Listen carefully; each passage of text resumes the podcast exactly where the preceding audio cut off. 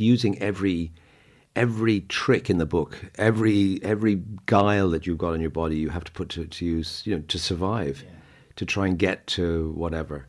Um, you lie a lot right. to, to, authorities, right. you know, yeah, yeah. and you you know you go places without visas, you know, all the time. You cross borders illegally, you know, um, but otherwise you just won't get you won't get the pictures, and um, and the authorities, whoever they might be, can continue telling lies. So you know, it's it's a great it's a great endeavor. This show is part of the HeadStuff Podcast Network. Hello, filmmakers. It's Paul Webster back in the seat. I haven't done a podcast in a while, but I'm really excited about this one. I had a lot of fun chatting with Seamus Murphy, the director of The Curious Sensation of Being Pat Ingoldsby. Um, I initially saw a short version of this um, about a year ago at the MoLI Museum and was really struck by it. Uh, I knew a little bit, a tiny bit about Pat Ingoldsby, but I didn't really know anything. It turned out, and uh, was totally endeared by the character. And then it was great to see that there was a fe- feature film uh, being made of the of the same story, and uh, I got to see it at the IFI Doc Fest there uh, a couple of weeks ago, and you will get a chance to see it uh, being released um, on the 4th of November. So if you go to breakoutpictures.ie, you'll be able to find all the information about it there. I really encourage you to go see it. Um, had a va- fascinating chat with Seamus about his career as a photographer. Also, if you go to his website, um, Seamus Murphy um, photography, if you Google that, you'll find him he has an incredible collection of photographs going back about 40 years now, um, and they're incredible images. So we got to talk a lot about that, and uh, then kind of his journey into filmmaking, making a film with PJ Harvey, Dog Called Money, which is a fantastic film. I urge you to seek that out as well. Um, so yeah, I hope you enjoy this chat with Seamus Murphy.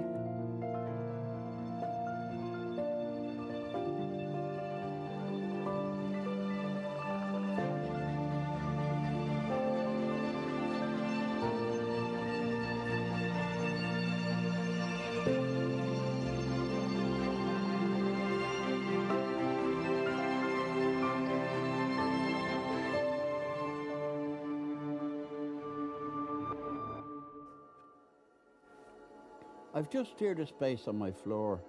It's ready to receive 2,000 more copies of Poems So Fresh and New Yahoo. The van arrives at 9 o'clock tomorrow morning. I will help the man. Together we will walk in and out, in and out to the van. He will wheel and I will carry. We will sweat. My forehead under my arms will be wet. It'll be worth it. When he's gone, I look at my new blue and white book mountain all along the wall of my sitting room and say to myself, here we go again. My poems. I write them, I publish them, I love them. They keep me alive. I sell them through the shops, I sell them in the street. My face and my arms are brown from the sun. Tonight I'll lie awake for a long time, excited, like Christmas Eve a long time ago. My books are coming in the morning. So we're in the studio here with Seamus Murphy. You're very welcome. Thank you. Lovely so to be here. You are in town from London, is that right? Yeah, I live in London, and uh, we had a screening last night at the um, Lighthouse. It was like a premiere screening, and the film goes out from November the fourth. Brilliant. Um, so I saw, I actually saw so kind of a shortened version of this maybe last year of the film with, about Pat Ingoldsby at the MoLI Museum. Yeah, we we we um, we did a, a, sort of a it was like a video installation from the film. Um, MoLI were very supportive. Um, Simon O'Connor loves Pat and and liked the work I did. I actually did an exhibition of Still's work that I did of a book called The Republic, and it was in the museum of um, the Little Museum in Dublin, and Simon was there. So we've worked together before. Anyway, they supported us in, in, in a way, and um, so they had this this you know special special edition of the film, uh, which was great yeah. because also it gave Pat that recognition that you know he doesn't really have yeah. and should have. So yeah. that was lovely. Yeah, well, I have to admit, I recognized him and I'd seen him, but I never actually really knew his work. Or uh, I think I was burned because there was there was I went to college in Galway and there were always street poets selling their poetry on the street, and I bought a couple, and they were always dreadful. yeah, that, that's the thing, and you know, also people thought at times it's a homeless guy. I mean, that's and he's got a poem. Um, young girl explained to me like why I'm not selling any books. Pat, they think you're homeless. You know, and he's very, you know, he's very honest about that, Yeah. and very, very sort of, you know, funny about it. Yeah. Um, but yeah, I, you know, for him it was, and you know, in the film we go into this where you know he'd been in RTE for ten years. Um, that was a great sort of experience launch, but he wanted so much more, and I think also the fame thing really didn't sit well with him. Um, he has mental health issues, had mental health issues, and this thing just seemed to kind of really mess things up. So, you know, overnight, as he says, you know, he stopped RTE. He absolutely voluntarily left and took out a black plastic bag, put it on the street, and he had a self-published book, and he started selling. And of course, people thought it, you know, he'd fallen from grace, but actually, he he really found himself. That was that was his salvation in some ways. Yeah, yeah, and that's beautifully captured in the film. Just you kind of get the sense of street life, and that was when I first saw the short, and then later saw the the feature. I really was struck by I was how it was shot, and I was like, I had I had to look you up, and uh, then I realized you were a photographer, and then you have a, a wealth of photographs on your on your website. I spent an afternoon just going through. So I'd love to maybe go back Yeah. to your journey as, a, as sure. into photography first, and then how that led to filmmaking. sure. I mean, I, I, um, I studied years ago in Rathmines College, you know, communications. Um, it was the very early days. I think it was the second year of that course. It was very, it was very, very um, um, theoretical. It wasn't very practical. So when I left after three years, you know, I wasn't able to go into the industry as such. I mean, I think some people did, but I, I didn't. And I wanted to get out of Ireland. This was the 80s. It was a dreadful, grim time to be in Ireland. Yeah. So I went to America for a, a number of years and um, bummed around and sort of, in a way, sort of found myself in some ways. And that was where I really developed photography because there was a there was a, a public darkroom down the street from where I lived in San Francisco, and it was when I was able to sort of take a photograph during the day, process it, you know, that evening, and then print it that night. I mean, you know, that was our version of digital. That was just amazing to see the image come through on in the in the developer. Yeah. Um, so I got completely gripped, and that that was that was you know passion there. And then I came back to England to live, and I started working in the film industry, um, camera assistant. I was probably the world's worst camera assistant. You know, I mean, I, like clapper loader. Right, yeah. Um, really not technical in that way. Yeah. And um, and the guys that do that are so into it, and they're so brilliant. Yeah. And the Brits are just, you know, as technicians, they're incredible. And I Yeah. was just terrible. And I didn't like working in big, big um, groups. You know, um, I it, it just felt like I was lost. I was a cog in the wheel, and it didn't suit me. And I thought, well, maybe I'll give the photography a try. So um, it's funny, you know, just very, very recently, in fact, during the pandemic, I, I, I started going back through archives that I hadn't scanned before. Because, you know, when you're a working photographer and traveling a lot, in the days when there were lots of assignments, you know, I'd be somewhere and I'd come back and I'd do an edit and I'd give it to um, a, a magazine and, you know, six, ten pictures out of two weeks, maybe a month's work. And there was all this other work and I never, never really looked at it. Um, certainly didn't scan it because it was all another process in those days. Yeah. So I started thinking, okay, I'll, I'll start scanning. Um, I better go back to the very beginning, and the very beginning was San Francisco. Right. And I just assumed this is going to be very fast because there isn't much here of interest because I was learning how to take photographs. I was learning how to process film, and as, as I said, I'm not very technical, so a lot of the processing was terrible. But I found what I found was not just pictures that still sort of spoke to me, but pictures that I would take now. You know that, that my whatever I'm doing, it hasn't changed that much, which kind of stunned me. Because I think when I started to think about working as a professional, I must have chosen pictures that I thought the newspapers and magazines wanted to see, and it certainly wasn't the pictures I was choosing now when I was scanning so many years later. Right.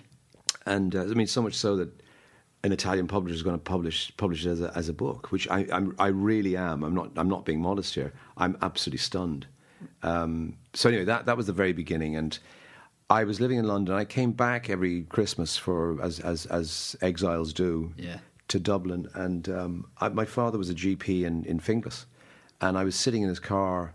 He was doing a house call and um, these kids went by on, on horseback, you know, bareback horseback in the middle of Finglas.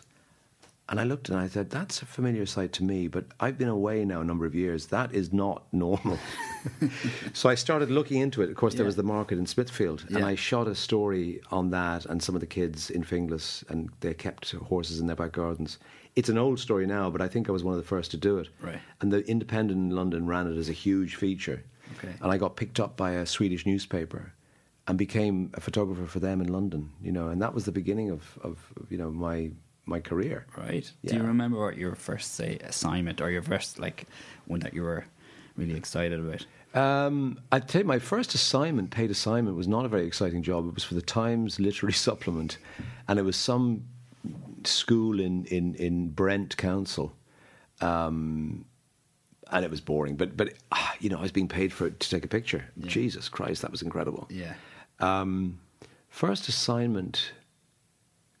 It was probably yeah. It was it was the Swedish one where I was sent back. Actually, sent back with a journalist for the first time to shoot in color what I'd shot in black and white. You know, Smithfield and Finglas and Right, okay. Ballymun. You know, Yeah. and the whole thing. Um, that was amazing. And I was working with um, a Swedish journalist. And I was working for the Swedish press, and I discovered that they paid very very well, much more than Fleet Street Right. and they were just very cool to deal with. Um, and they were so ahead of the game in terms of technology. Now we're not talking here about we're talking about film. Yeah. And and but but you know they gave me a scanner, which was a Hasselblad thing. I think it was worth hundred thousand dollars or something. I mean, really expensive. And I'd be sent to Manchester, say, to shoot a football match, and I'd have to process the the color film in the hotel bathroom, and then scan it on this this beast of a machine that had no memory. So you'd scan the picture, and then you'd send it, and then you'd scan another one, and the picture would be. I mean, it would be saved on the other end.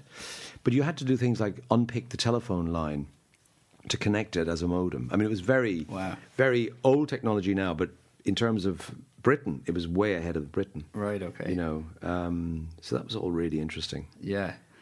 Yeah, and but but you know, sort of starting out as a photographer, or you know, with ideas and being creative, you know, you you sort of you use that somewhat in your professional life, but you really have to put it away because you know they're the needs of the the paper. Um, you've got to make a living, and you start thinking a different way, and that's why coming back to that stuff in San Francisco was like, oh my god, you know, Yeah. it's taken me you know so many years to realize that um, what I moved away from professionally and started doing my own personal work, I was doing that right from the start. Right, that was okay. the sort of natural way that I wanted to shoot. Yeah. But I'd curbed it to make a living and, and to and to fit in. Yeah. And was there anyone whose work inspired you at that time or or were you kind of just figuring it out Yeah, yourself? no, there was. I mean, the thing about San Francisco was um, it was it was an amazing time to be there. It was the eighties, and I was buying all these um, photo books from garage sales, you know, yard sales, and so I'd be picking up very eclectic mix of of, of work.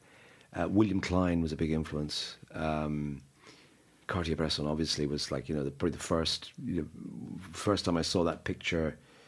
I think it's Morocco of a, a, a fat man walking, walking, uh, walking sort of from right to left, and there's this there's this wall behind him, or maybe it's Spain, wall behind him with with um, with pock marks on it, and there's kids in the front. It's just unbelievable, Right. You know, Yeah. I mean, the whole world is there, and, and just seeing that was like beautiful and terrifying. You know? Yeah. Um, who else? I mean, yeah, as I say, I mean, I was sort of open to all kinds of stuff. Yeah. You know, um, there was that topographical movement. Um, um, what's his name? He died not that long ago. I actually met him. Wonderful photographer. But the kind of stuff that I would never probably take myself, but I could Yeah. really appreciate it. It was Yeah. things like, you know, garage doors and walls, Yeah. environment, you know, um, urban environment. Yeah. Um, and I think it's, it's crept into my own work Yeah. in, in its own way. And you would have found yourself in fairly dire situations. So you, you were in Ethiopia and places like that. How did you deal with that? Yeah, I mean, all over. That was, I mean, that was that was an interesting one. I just recently I came across, you know, a folder of, of, of stuff, and I, I started again looking at it. I've been scanning scanning that work because I, I only I think on my website there's an Ethiopian section, but it's actually a very limited um, amount of pictures. I just scanned 150 pictures, you know, from that trip. Right. And that trip was actually that was a sort of typical case in point. Uh, I was with an agent in, in New York, really good agent called Marcel Saba, and he had a Saba Saba Press Photo was the name of the agency. It was the, it was in the days when agencies were still sort of viable. Right. And th- there was a there was bad things brewing in, in Ethiopia, and um, he rang me up and said, "Listen, do you want to go to Ethiopia? There's a we think there's a famine going on, and and um, and in those days, what would happen is you'd you'd with with an agent like that, they'd pay fifty percent of the expenses, and you'd pay fifty percent of the expenses. You they, you, you may not pay for it. You, you you know it might just come out of your take, Right. um, but you'd go. I was on a plane that night, you know, Right. and um, it was film and shooting black and white and it was, a- you know, it was a famine. I saw lots of death, and and it was terrible because people were being fed because they were in one tribe and not another. Right. You know, so the aid was going. You know, it was a very, it was very controlled, and there was a drought, but also there was war, but it was very politically driven. And then Ethiopia, Ethiopia was fighting a war with Eritrea over like a, a hill of sand, and yet they were spending a million a day, and yet their people were starving. And it was more political than that because it was an area that was actually a Somali area of Ethiopia called um, Ogaden, the Ogaden region. Anyway, I went. I went to that. I'd never been to a famine before, you know, and yeah. uh, it was really shocking. And um, and it's interesting too because I, I was recalling that it was before digital, before you know, and Time magazine were interested, very interested, and I had this bag of film, and I also had very bad diarrhea because I because I'd, I'd been in this really terrible um, uh, famine situation, and I was absolutely fine all the way through that, you know. And then I came back to Addis to fly out the next day, and I was in a really expensive hotel, and I ate food there, and that's what gave me food poisoning. Right. Um, and I got back to London, and I, I, I was I couldn't leave the flat, but Time magazine needed the pictures. I had to I had to go to Heathrow to catch the Concorde to get the film on on the on the plane by nine a.m. And I spent the whole night on the loo, trying to sort of make it so I could go to Yeah. drive out to Heathrow. Anyway, in the end, I just shit. You know, I I put on three pairs of trousers, a very heavy coat, got in the car. It, it was fine. Nothing Yeah, happened, yeah, but I was yeah. prepared for the worst. Right. And I plonked the you know the the film on the thing, and it ran in Time magazine, and that was that was how it was done those days. know. Right. Incredible. Yeah, yeah, yeah. And it's not that long ago. I think it was like it was 2000. It was 22 years ago. Yeah. You know, but that was. I wouldn't say it was typical, but you know, you could say that was a kind of that was the way business was done. Yeah, yeah. And did that? What did did that lead to more work like that? Then was it? Is that yeah, it because because the thing about America is, and you know, you really have to credit them. You know, you do something in America, and it's it's it's recognized and it's remembered. You know, it's incredible. I, I did a story that same year. It was a very busy year for me. I was in Afghanistan, and um, I did a story um, up in the north about Masood, who was this amazing Mujahideen commander who had fought the Russians, and you know the Russians could never could never conquer him, and um, he ended up being assassinated. It was terrible, um, but you know I spent time with him, and he was the last guy. You know, the, the, the last man standing was the title of the of the piece, which ran in the New York Times Magazine. It's about this guy fighting the Taliban, and the rest of the world weren't listening. And he actually made a prediction that there was a big thing about to happen in the West you know, he, his intelligence was hearing that there was a big thing planned in 9/11. Yeah. They, they killed him two days before 9/11. Okay. Uh, anyway, so so that was that was a big story in the New York Times magazine. I still get people telling me in America they, they remember seeing it. So it's amazing. Whereas in England, you know, yeah, Yeah, right. you know, England doesn't really. England has a very great tradition of newspapers. Yeah. there are magazines. There was a while, I think, in the 60s and 70s, Sunday Times, The Observer. You know, they were strong, but they've very much been a lifestyle thing. Yeah. You know, whereas America, there's still a there's still a serious journalism, Yeah. um, photojournalism. You know, And you managed to get, you seem like just by looking through your work, you get into places where I hadn't seen pictures of, like yours, of the tunnels. How did that come about? I mean, that's the job. You know, that, that that's. I mean, that's what I love about it. And I, I haven't been doing photojournalism for a little bit now. I mean, I really want to get back to it because Right. it's it's it's it's using every every trick in the book, every every guile that you've got in your body, you have to put to, to use, you know, to survive. Yeah. To try and get to whatever. Um, you lie a lot Right. to, to authorities. you Right, know. yeah, yeah. And you you know you go places without visas. You know all the time. You cross borders illegally Yeah. you know. Um, but otherwise, you just won't get you won't get the pictures. Yeah. And um, and the authorities, whoever they might be, can continue telling lies. So you know, it's it's a great it's a great endeavor. Yeah. Um, but the tunnels is very interesting. It was um, a good friend of mine, Marie Colvin, who was killed in Syria. Oh yeah. Yeah, Sunday Times. We'd worked together in Kosovo, and um, she's a you know she was an old hand of, of, of the Middle East, especially Palestine, Israel. Yeah. Um, she was based in Jerusalem for years. Right. Um, knew it very well, and um, you know she we'd all heard about these tunnels, but we always thought it was just Israeli propaganda. Yeah. And then she came across this guy in Gaza who said, "Oh yeah, well the family, you know, we're in the family business, the tunnel business." And she said, "What?" And he said, "Yeah, we're in the business. You know, it's." Uh... So it suddenly dawned on her like there really are tunnels, and we're go- we're going to find them. Yeah. And so we did, and um, it was pretty extraordinary. Yeah. Yeah. Pretty extraordinary. Yeah. So just the the work of it and yeah. incredible and and the and then we you know we were talking to these people that you know they swore they weren't involved you know Egyptians actually because you know the tunnels were going to Egypt and Right. um, absolutely swore and you know we spent you know a week with them and the family and and then we left and a week later they were caught doing the tunneling they they were doing it themselves you know Right. it was just incredible Yeah. the um the subterfuge that was Yeah. going on Yeah. But it was it was incredible, um, you know, to be to be to be forced in the, into that position that you Yeah. had to tunnel under the ground, Yeah. um, just to get supplies in and and um, you know keep keep alive.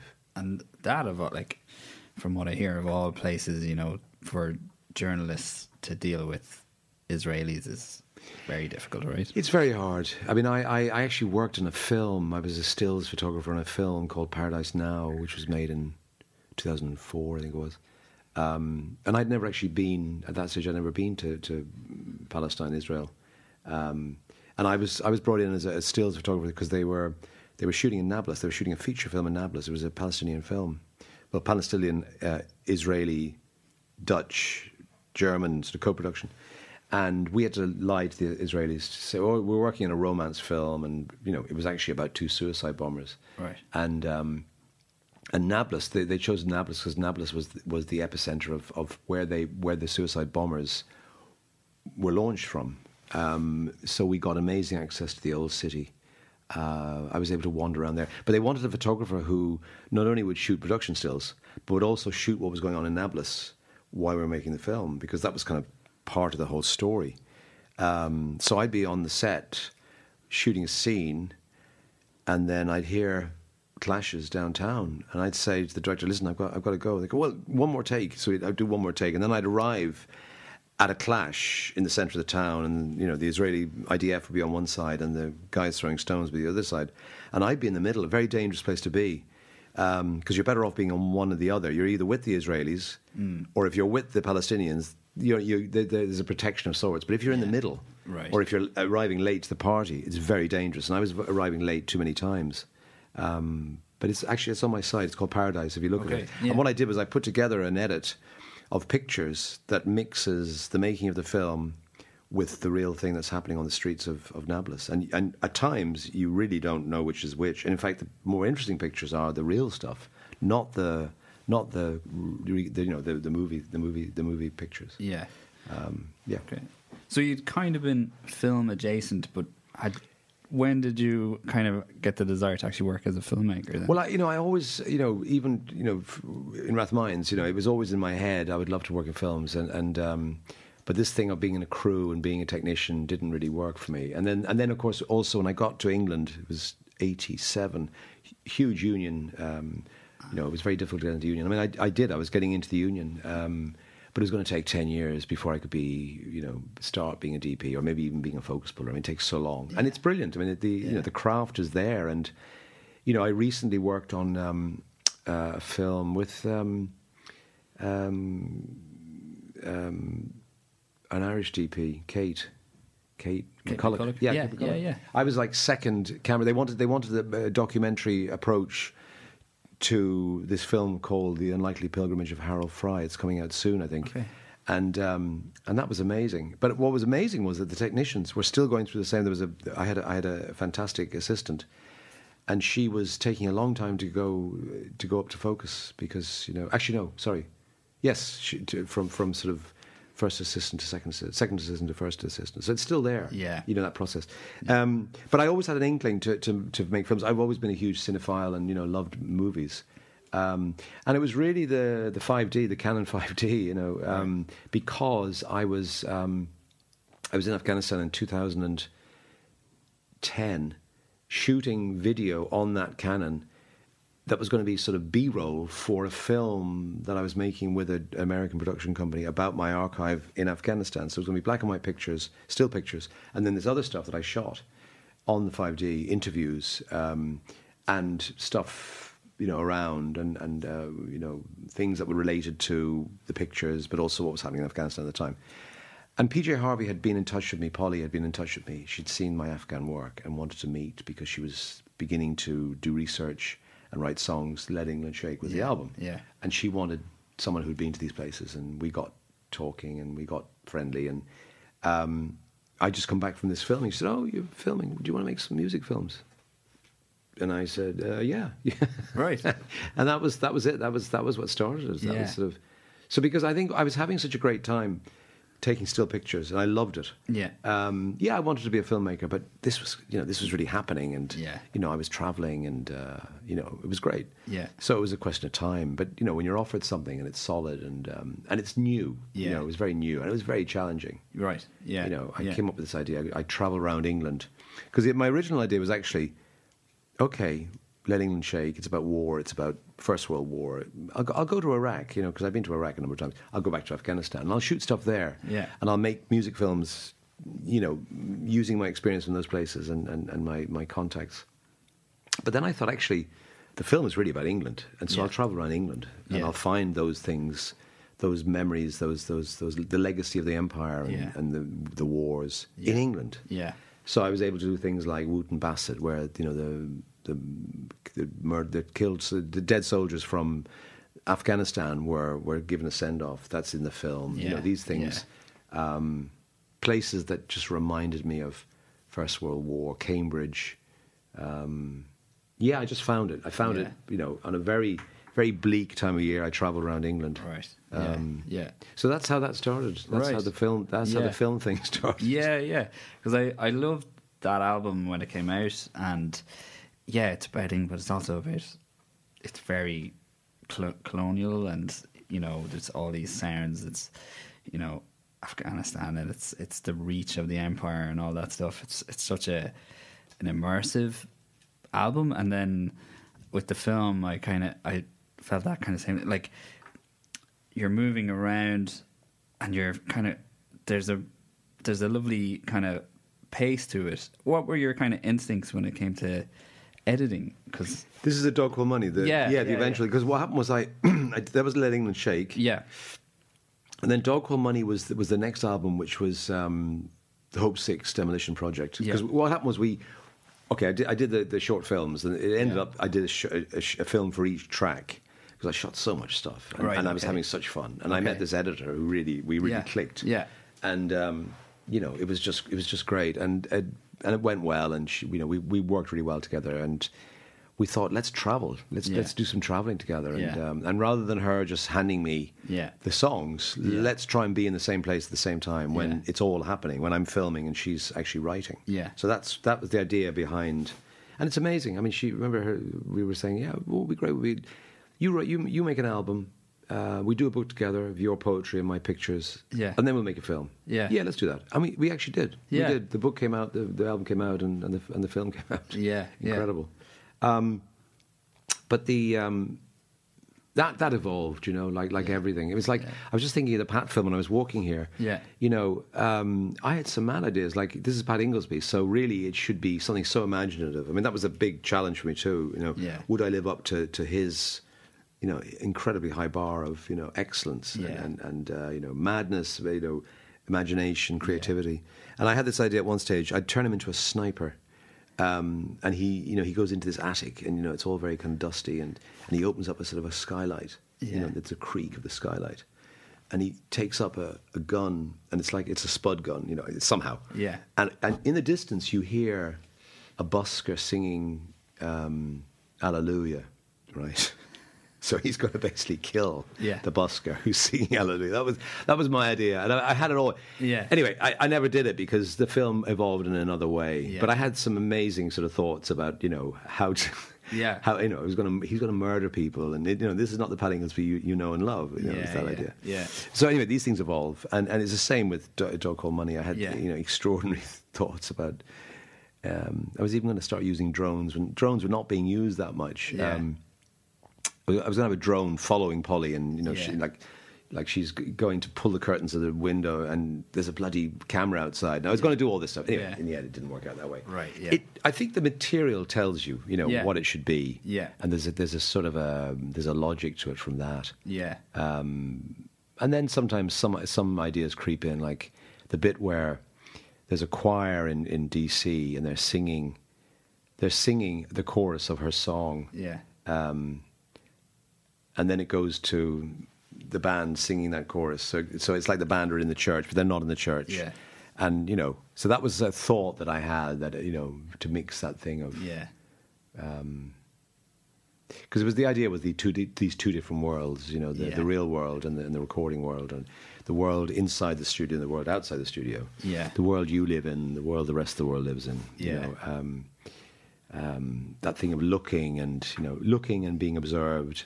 Lots of different things going on. Yeah. Feels like just a real collaboration. You kind of get that sense that you just you both just get on and you kind of click creatively. Yeah, we do. We do. And but the funny thing is, I mean, a bit like Pat, she had no involvement in the film. I Right. mean, zero. Didn't didn't see the film. Like Pat, didn't see the film until it was finished. Didn't see anything. I mean, she saw. She did see some footage because the three music films I did were were, were material from the three places for Right. the three songs that were released. So she did see that. Right. Um, but she didn't know what I was up to. Right. You know. Right. Okay. Yeah, Right, yeah, Total creative freedom. Yeah. Um, and with Pat, it was similar, but I made sure that I stopped telling him my ideas because he was very disparaging Right. at times. Like, that's stupid, or that, Yeah. that doesn't make sense. Yeah. Then he'd ring up later and apologize and say, listen, I don't know what I'm talking about. I don't know why I said that. I think it was, he was having to let go of control. Yeah. And that was hard for him. And Yeah. eventually, he, he let go so far that he uh, allowed me to interview him because at the beginning, Yeah. the, the the deal the deal was you know yeah let's make a film but I'm not being interviewed. I'm and I'm not going to be in the film. Right. and I said okay okay we'll work around that one. Right. um, and I, I was so I, I spent uh, probably about a year planning and, and shooting in a way that he was not going to appear. We're going to hear his voice. We were going to hear his poetry. That's all. Yeah. The rest would be filled in by me, and I would find a way to tell the story. Um, but it was very handy to have him interviewed Yeah. to, to sustain a, you know, because with Polly, it was the same thing. She wouldn't be interviewed. Right. And I wouldn't have felt really right interviewing her because Yeah. it would have felt, I don't know, it wouldn't have felt right. So, so right up till the end, um, I was trying to find a way to, to, you know, the film was in place and it was going to be about these three places and the making of the album. That was all very clear. But I needed some kind of connecting thread, and I, I had the idea of these notebooks. Yes. And I, she gave me the notebooks, and I spent like a, a week looking through them, editing them down to what I thought would work in the for the different places, and then we agreed, yes, that's great, and then we booked a studio, did the voiceover, um, and then that that was the thread. Because the great thing about the, the, her notebooks were, were that they were the first draft of you know we, we were literally what what we'd said. Yeah, We yeah. go somewhere. Yeah. I'm filming, and she's literally writing down what she's seeing. Now later she might use that material or might not use that material, and it would become a song or a poem. Yeah. Um, but that was really the first Yeah. draft. Yeah. So I thought that was very strong. Yeah, it was lovely to see, and you know, someone, someone I've admired her work for so long, and just to see that process in a very kind of just natural way. You know, she's just she just seems to exude creativity and art. Um, She does. Yeah. She does. She Yeah. does. She's always at it. right. Yeah. Always at it. I mean, you know, up in the morning learning a new instrument. I mean, just it just Right. never stops. Amazing. Yeah. She's on. She's like a kind of like of a different era, nearly. Well, she's sort of timeless, isn't she? Yeah. And the music is timeless. Like like Let England Shake is. Yeah.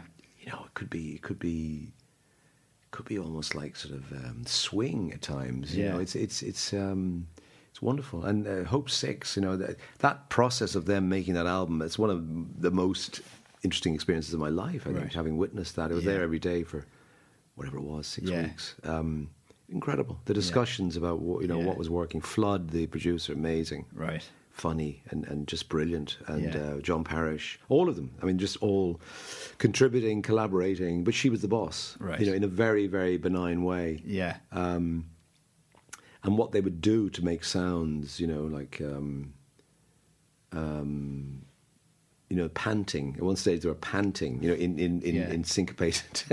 Yeah, Don't know who came up with that idea. I don't think they used it in the end, but uh, it's a fantastic Yeah. experience. Yeah. And musicians at the top of their game. Yeah. Oh, Yeah. Yeah. and fearless, you know, and fearless in that you know they did it in front of an audience. yeah. you know, and they had no idea how that was going to go. You know, it could have been a disaster. Yeah. and but you know they'd booked in and people had bought tickets and you know it was going to happen so it, Yeah. you know that was very very very um, a very public um, demonstration of, of, of, of the process Yeah, yeah, I'd never seen anything like that. For anyone who hasn't seen the film, essentially they set up a studio where the musicians can't see out, but there's basically windows around, and people came to see the recording process. I'd never seen. and the great like thing that. for me as the filmmaker was, and I was the only one allowed in because you know, and, and in fact, it, it was even sort of put to a vote. Not the musicians; they were they were happy with me, but Yeah. the management at um, Somerset House where it was done, you know, they had to agree that the public were not going to be put off by me walking around with a camera, and uh, so they said, okay, let's let's do one session, and you, you we'll we'll watch and we'll tell you. And they forgot I was there because I just blended in, Yeah. and it was me with my, my bloody Canon 5D. It was uh, you know I had three cameras on the go at, at times on different tripods. I was it was it was really crazy. Every day I would just come back exhausted, Right. But it was amazing, and. Um, And is it just you, or do you have a sound person? Or no, I had. I tell you what I had. I had a assistant, Max. My, my nephew was was was uh, he was uh, downloading stuff as I was as I was shooting. Yeah. Um, the sound was fantastic because I had you know microphones on Yeah. my, my cameras, but in order for the public to be able to hear what all you know all the discussions that, that was going on, um, everyone wore wore a, a radio mic, Right. and I had all that material, Right. which was you know again my editor is a sort of genius at organisation. Right. We had this this unbelievable. Every night I had to spend after like finishing up and being exhausted. Yeah. I'd wait an hour and a half to download everything, back it up before I left. You know the studio, so I'd leave at nine o'clock at night. okay, Um, it was amazing. The award winning Spice Bags podcast is back with season four. You can expect the same mix of staple chats with me, Dee Laffan, Blanca Valencia and Mei Chin. and deep dives into countries' cuisines, conversations with people from the international community of food in Ireland. Look forward to listening to episodes about shopping, about cakes, Argentina, Nigeria, plus an episode to celebrate the launch of our cookbook, Blasta Books Soup. So tune in to us wherever you access your podcasts or headstuffpodcast.com. Just going to take a little break there. Uh, a little bit of FNI news. There's going to be a Christmas party on the 10th of December in Northern Soul, just there at Gra- Grattan Bridge at the end of Capel Street. We urge you to come along, bring friends, uh, celebrate a year and uh, getting back to socializing again and um, kind of normality that has returned to filmmaking. Um, yeah, it should be a good night. So if you want to check the socials for information there, um, or go to wearefni.com. How did you find me? How in the name of God did you find me? A tiny infant down in the heart of old Malahide village, in the little house beside the coal yard. Were you looking for me or what? Jesus, I, I was only just born. I knew nothing at all. The name they put on you was bigger than me infantile paralysis and you found me down there in that beautiful place beside the village green, looking over to the island, looking out to sea. You came into me and you made me cry. What time did you come in? What day was it? Because I don't know. And what brought you down that way in 1942? Which way did you come? Was it down New Street past Bertie Boyle's? Was the tide full in? I don't know that either. Did I make a sound as you were going past? Was that the way it happened? Was the wireless on? What could you hear? Are you still alive? Are you still doing your virus stuff? I- I'd like to know your name. Mine is Pat. I played soccer in spite of you, and I was good. Yeah, I get the sense that that film took a while. Like you know, It to took a while. Um, COVID happened. Um, funding was, was tricky, especially with you know this is a film about, about Pat Ingoldsby. He won't be appearing in it. Um, I don't think that was a big issue. Actually, I think it was also an issue of selling Pat. Yeah, You know because because you know the arts establishment. They uh, you know we got we, we got shortlisted for Arts Council um, film grant. But seems an absolute natural. fit. Absolutely. Yeah, But they didn't go for it. And I, and I, you know, from the questioning, it was like, well, why him? You know. Mm. And I felt like saying, well, if you have to ask that question, then we're wasting our time here. You know. yeah. Um, so yeah, I think that was that was that was probably the thing that was difficult. Um, so I played up the, which is very true, and it's still true in the film. This is a film uh, not equally about Dublin, but it's, uh, Dublin is very, very much Yeah. one of one of the characters yeah. you know, a main character. So I was pushing that side of it. Um, um, and so, yeah, it did take time. Uh, it took time, so you know, it took long enough that the trust was built up, and then he would agree to be interviewed and let let go of some control. Yeah. Um, the editing took time. Right. You see, it started in 2013. I made a short film for the New Yorker about Dublin. Um, it was an idea that, you know, I, when I was three, 1963, John F. Kennedy came to Ireland and I saw him. Went along with my father and, and I saw this guy and I remember it. I mean, it must be my first memory because I can't remember much else until I was about 12. Right. But I remember JFK his, Right. and his ginger hair. I remember that. Right. Um, and that was, you know, hugely interesting. And then, you know, later that year, I remember my mother crying because Kennedy was killed. Right. So that was quite an introduction to America. Yeah. So um, I pitched this idea. Look, I do a story about being from Dublin, but returning to Dublin, having travelled around and being being around the world. But it's also the 50th anniversary of his death. And they went, "Yeah, that sounds like an interesting idea." And that, that was the beginning of this this film. And I I, I, I started shooting, and um, there was a JFK thing in New Ross because that was where the family came from. So I went along to that and Yeah. shot footage of that, and Yeah. um, you know there were there were sort of images of, of JFK in shop windows. It was kind of it was an interesting interesting mix Yeah. of stuff. But at the end of it, I, I kind of I even there was this was even the time when the AIB was it AIB no um, the the the tapes of those bankers that had that had do you remember? They, Oh, they yeah they picked Yeah. a number out of their arse. That, Right, all yeah. that stuff was Yeah, going on I, I recorded all that and I was going to use that in the film and you know again ideas evolve and uh, I had it all down. I went I went to New York and showed it to the New Yorker and they loved it. They loved what I did they were very happy but I wasn't actually happy. And I thought there's something missing here you know there's something missing that I'm I'm not getting this right it was only a 10 minute film but I really wanted it to 12 minute film I really wanted it to work Yeah. and uh, I thought Pat Ingoldsby is now that's that's a persona. I didn't I didn't know Pat. I didn't really know his poetry that much, but I do remember him being a very interesting character. Yeah. And I was aware that he was still around. And I thought this this might be an interesting connection with the past and, and the sixties and so anyway, I, I met him Yeah. and we got on really well. Yeah. And you know, within ten minutes we were in the Palace Bar. He was drinking coffee, I was drinking a pint, and I started going through his book. And with with a sound recorder in my hand, I recorded some poems, and they ended up in the film. In fact, some of them are even in this film. In this film. Okay, yeah. So in 2013, I shot a lot of footage Yeah. uh, around Dublin, and of course, a lot of it, a lot of it did, didn't end up in that film, and I ended up using some of that in this film. So actually, some of the footage is from 2013. Okay. Um, it was a really nice summer, and um, yeah, so it took time. It yeah. took time. Yeah. And because the like the some of the most memorable moments are just Pat lying around in his house. So it took you a while to get there, obviously. Well, Yeah. no, that was that was fairly early Oh, on because what Okay. happened was okay, he's not going to be in the film, Right. But his voice is. So I thought, okay, this is going to take time. There's a lot of poems, and I wanted to be relaxed. Um, so I'll set up a, a thing in, in his home uh, where he's wearing a, a mic, and I'm I'm giving him all these poems to recite, and he'll recite them. That was that was the plan. And after the first day, and listening to like hundred anecdotes in between each poem, and then him saying, "Oh, hang on, this is a great poem." Yeah. one I hadn't chosen, and they were they were all great poems. Yeah.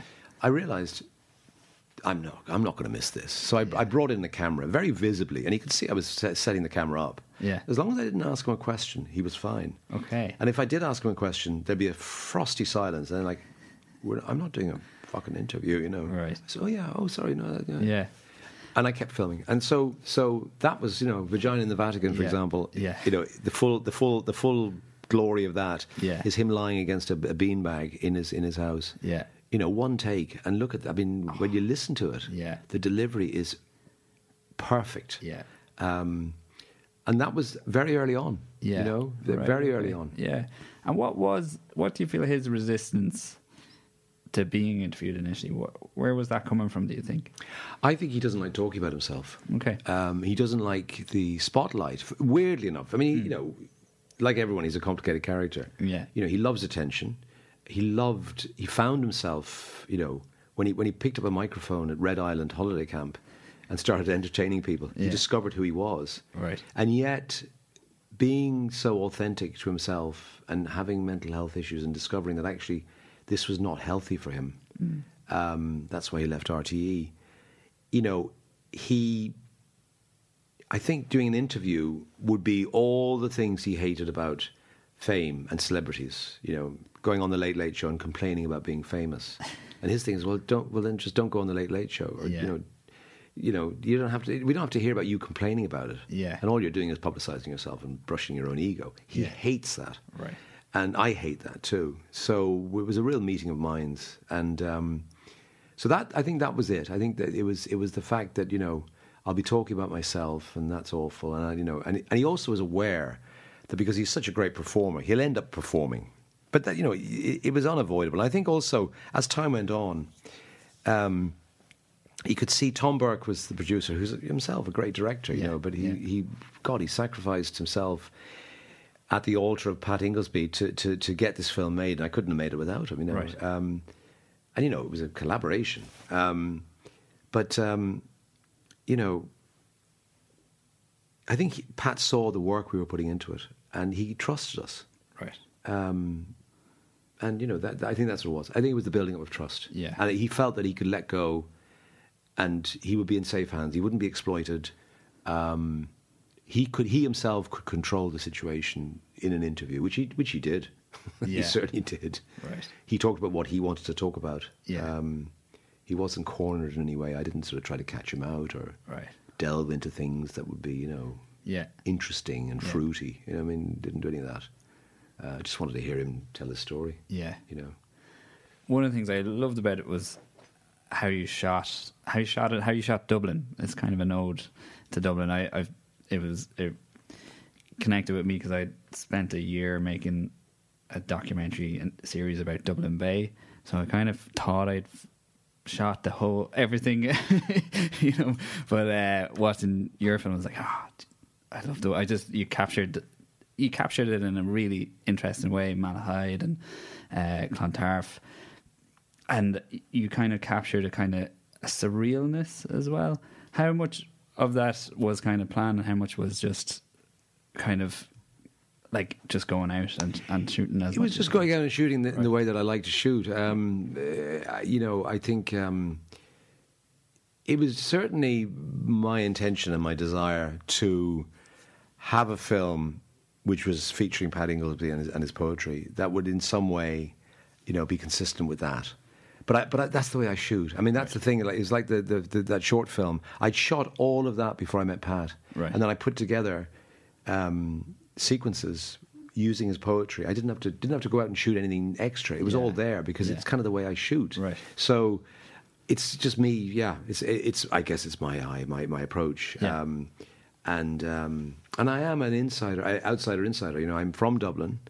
Grew up in Dublin. At the age of whatever, 23, I left, and I never lived here since. But I visit a lot, so Yeah. I'm I am an outsider, but I'm still very familiar with Dublin, and um, and I know how it's represented, and so you know, there's things that I do. I mean, you know, the Pigeon House is yeah, it's it's such a it's such a landmark, um, and in some ways you can't avoid it. You know, if you're Yeah. shooting landscapes, it's always there, or you know, in some way. Yeah, Um, touchstones, you know. yeah, Um, I mean, there was even there's there's that wonderful poem, "The Man Who Calls Everyone John," and it's the guy walking along reading his newspaper, and he stops every so often. You know, Yeah. I mean, I shot that without that poem in mind, but it, you know, looking through, and I love the poem. Looking through, oh, this might work. Yeah. You know, because it stops and starts and stops, and this this guy could be John. You know? Yeah. You could just imagine him being John, you know, on his day off or something. Yeah. Um, But you know, at the very end, he, he walks along, and there the, the there's the pigeon house, and it wasn't intended. Yeah. So yeah, no, thank you. That's that's lovely to hear. Um, what's next for you, or do you? Yeah, I'm doing a number of things. There, there's um, there's a there's a project that I've shot as a stills project. It's done. America, Russia, their their odd relationship, their odd sort of romance almost. Oh wow, yeah, Yeah, that's, I've been working on that for years.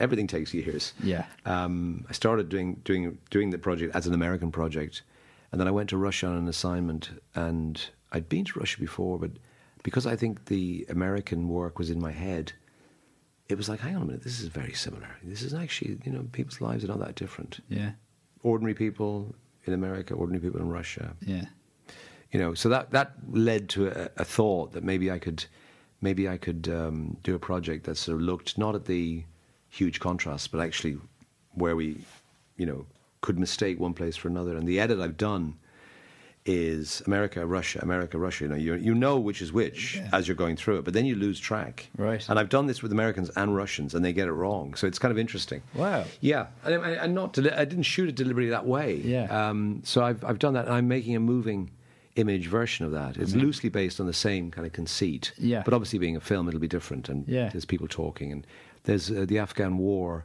The Af- Afghanistan is in there because it's a it's a common um, war that the two countries have shared. Yeah. And I've I, I did a short film for Channel Four News on. Um, Russian, Soviet, um, Afghan veterans, you know, who, who were, fought that war, still alive right, because we always hear about the Americans, but we never really hear that about. So that was very interesting. So I'm using them against the Americans, um, Yeah.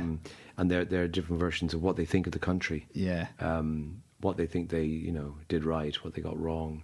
Very interesting. The Russians, they've all now come to the the conclusion, helped and and bent by by Putin that you know Gorbachev apologized for the Afghan war and said it was a huge mistake. yeah, Putin has turned it all around and, and says we were absolutely right. This was the right thing to do, and all the veterans, of course, are very happy about that because they they feel like it wasn't in vain. okay, So they've bent the narrative to suit.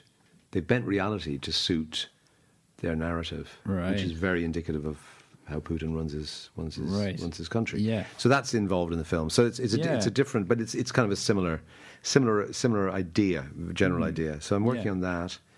Um, there's a family that I met in my first trip to Afghanistan in '94. Um, I stayed with them for, very briefly, but got to know them. And every time I went to Afghanistan, I would I would check in with them and take a few portraits and Yeah. you know find out what was going on. They've had a really they've lost lots of people. Yeah. Um, one is now living in another country. One is still there, trying to get out. Um, so I've been I've been photographing them, and I'm looking at the possibility of making a film around that. okay, Um, there's a few things that have to be done before I can do that. Yeah. Um, but I was back there earlier in the year during the summer, and um, I learned all kinds of new things about the family that had been sort of kept from me and from everyone else. yeah, Um, that just opened up their story. Yeah. Um, and you realize, I mean, when I met them first, it was 1994, a terrible civil war. They were in a desperate situation, living in the, one of the most dangerous parts of Kabul.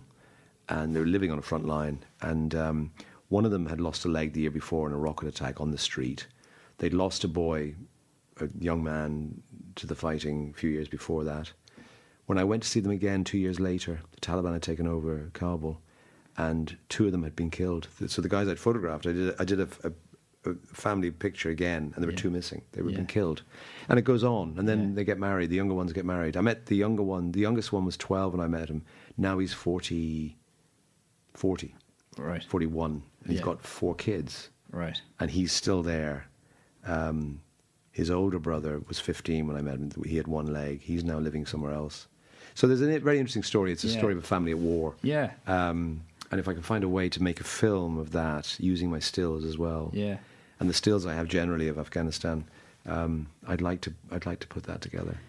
How do you kind of process your life in that way, in that you're going to these quite extreme places, and, and when you come back to London, how how does it affect you? Like, I think the camera protects you. You know, you're you're not you're not going just to experience all this what, misery. Because also Yeah. the thing is, you know, you focus on the story and you focus on the people and their situation, and Yeah. it might be terrible, it might be you know war stricken, but a lot more goes on. There's a lot more joy to it, Yeah. uh, and I try and I try and incorporate that in in, in my work. You know that.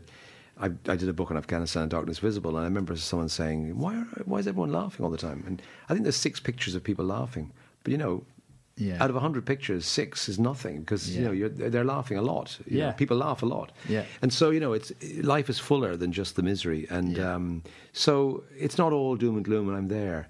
Um, it is, you know, you have to adjust, but I think you are protected by the camera. Hmm. You know, you have a mission, you have a task, um, you're busy sort of making sure you do certain things.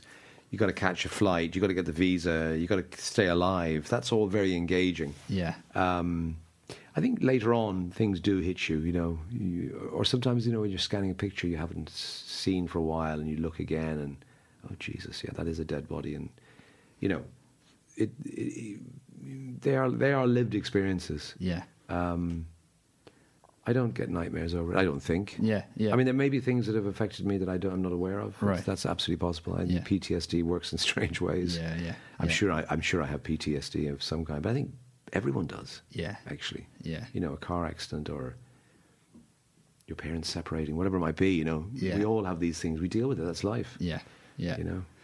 um, kind of leads it nicely. We always kind of ask a question towards the end.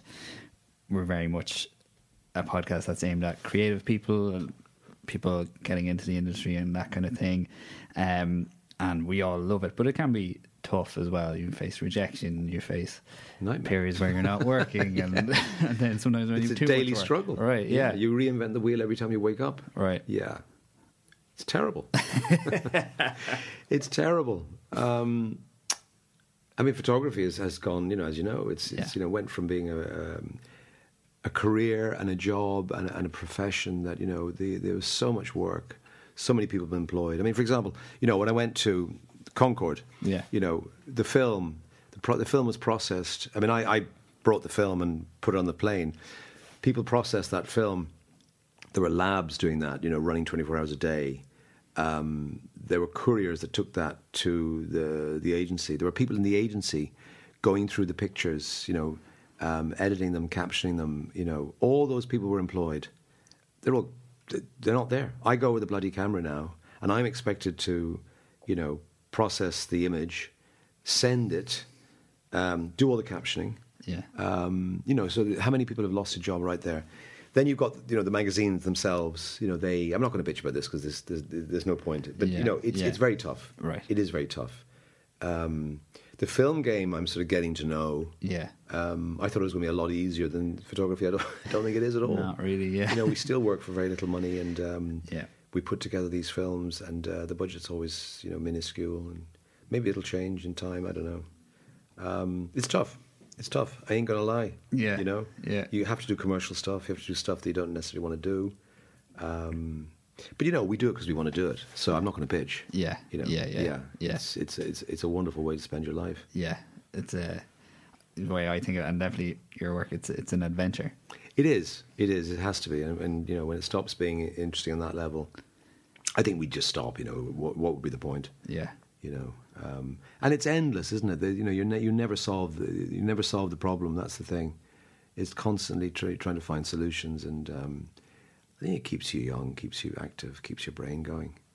Um, but yeah, it must be must be tough. I guess though, you know, younger people coming up through college, learning about industries like this, um, they're probably much better equipped than I certainly was. You know, I was so badly equipped. I mean, most of my career successes were, I, you know, I, I stumbled on them. Yeah. You know, uh, it seemed it's, I seemed to be just rescued at the at the at the, at the last moment. yeah. Um, a lot of it was not um, my brilliant strategizing. You kept showing up. It kept showing up, kept working. Yeah. You know, kept uh, kept um, kept an interest. Yeah, but Yeah. just you know things happened, Yeah. and um, I wouldn't I wouldn't recommend that as a way of, Yeah. as a way of maintaining a, a career, but it worked for me. Yeah. uh, so far. Yeah. Um, but it must be tough. I mean, but there is there is quite a lot of work though. Yes. Yeah, Yeah. I mean, look, we're, we're in this lovely studio, and we you showed me around. There's people, Yeah. people working, doing podcasts, and you know, there's ways of doing it. uh, Yeah. you know, and and in some ways, the creativity comes in finding creative ways to, to stay alive. Yeah, it's interesting because we, you know, I think you're our 176th podcast Wow. interviewee or something Wow. like that. So, uh, and pretty much everybody uh, from Ireland or working in Ireland in the film industry, and we've all ages, you know, and the challenges change. You know, the challenge when, uh, say, older people were getting into was it's just getting stock, getting you know, everything was so expensive. But if you made a film people would see it because it was made. Exactly. Whereas now it was it's- unique. Yeah, yeah, yeah, It was special. Yeah, Yeah, Irish films especially. yeah, exactly. Yeah, I remember. yeah, you know, I yeah. remember- I mean, I remember when I was in Rathmines, people like um, Cathal Black, Shea Mary Doyle, Joe Comerford. You know, Yeah. these were the guys that were kind of, you know, they were the they were the trailblazers. Yeah. amazing filmmakers. Yeah, yeah. you know, amazing filmmakers. And Yeah. um, God, you know, what a what a great legacy. yeah, yeah, And you know, huge kudos for for for achieving what they did. yeah, unbelievable. Yeah. Like so challenging. Now it's easy to make a film; it's harder to get it seen. Absolutely, Yeah, absolutely. yeah, Yeah, because you're out there with so many others, and yeah, um, yeah, yeah. So it's difficult, different. Um, yeah, but you know, I think if if the film has something to say, you know, that's important. I mean, Yeah. I'm not saying it's a guarantee of anything, but it's important. yeah, yeah, you know. And I think great thing about Ireland is it, it is small enough that um, you know. I think you get a shot at at at, at um, some kind of exposure Yeah. if you make a film. I think Yeah. I think you get a shot at it. You know, Yeah. not much more than that. Yeah. But I think in other places it's pretty much more difficult. You know, with bigger, bigger, bigger populations. yeah, definitely. Anyway, it was great chatting to you. Good chat all day. Really- Lovely. Really, Well, appreciate you coming in. Thank you for thank you for inviting me. It's been been great. Cheers, and we'll uh, we'll put the information for people to go see it up at the start. So we'll be encouraging everyone to go see. Great stuff. All right, Thank you. Cheers. The woman came to Ireland from France and she fell in love with the sky. She entered it with her eyes and she gave herself willingly. She'd never seen such sorcery nor flirtation with the light. The sky would be making lavender and ochre. The sky would be purple bleeding into blue. The sky would be mixing wild colours for her and throwing them in the sea. The sky would be hinting mischief and burning it with gold. The sky would be our alchemist. She was so beautiful and alone. She could depend on it when there was no place else to go. She could speak her sadness to it. It would be streaking secret colours only she would ever know. Another time could make her laugh suddenly with delight. She got a way of looking. The sky would roll away backwards with the wonder of her and the lowering of her eyes. When she went away with the terrible trouble, the sky was quiet for a while, wandering clouds this way and that, limping into blue. She would think about how it was. She would remember the silver and the grey of it, the infinity of the canyons, the primeval streaking way of it. The sky is looking down a long empty strand, the wind blown places she would love to go. The sky is heavy with the weight of wanting. Only the French woman and the sky would ever know.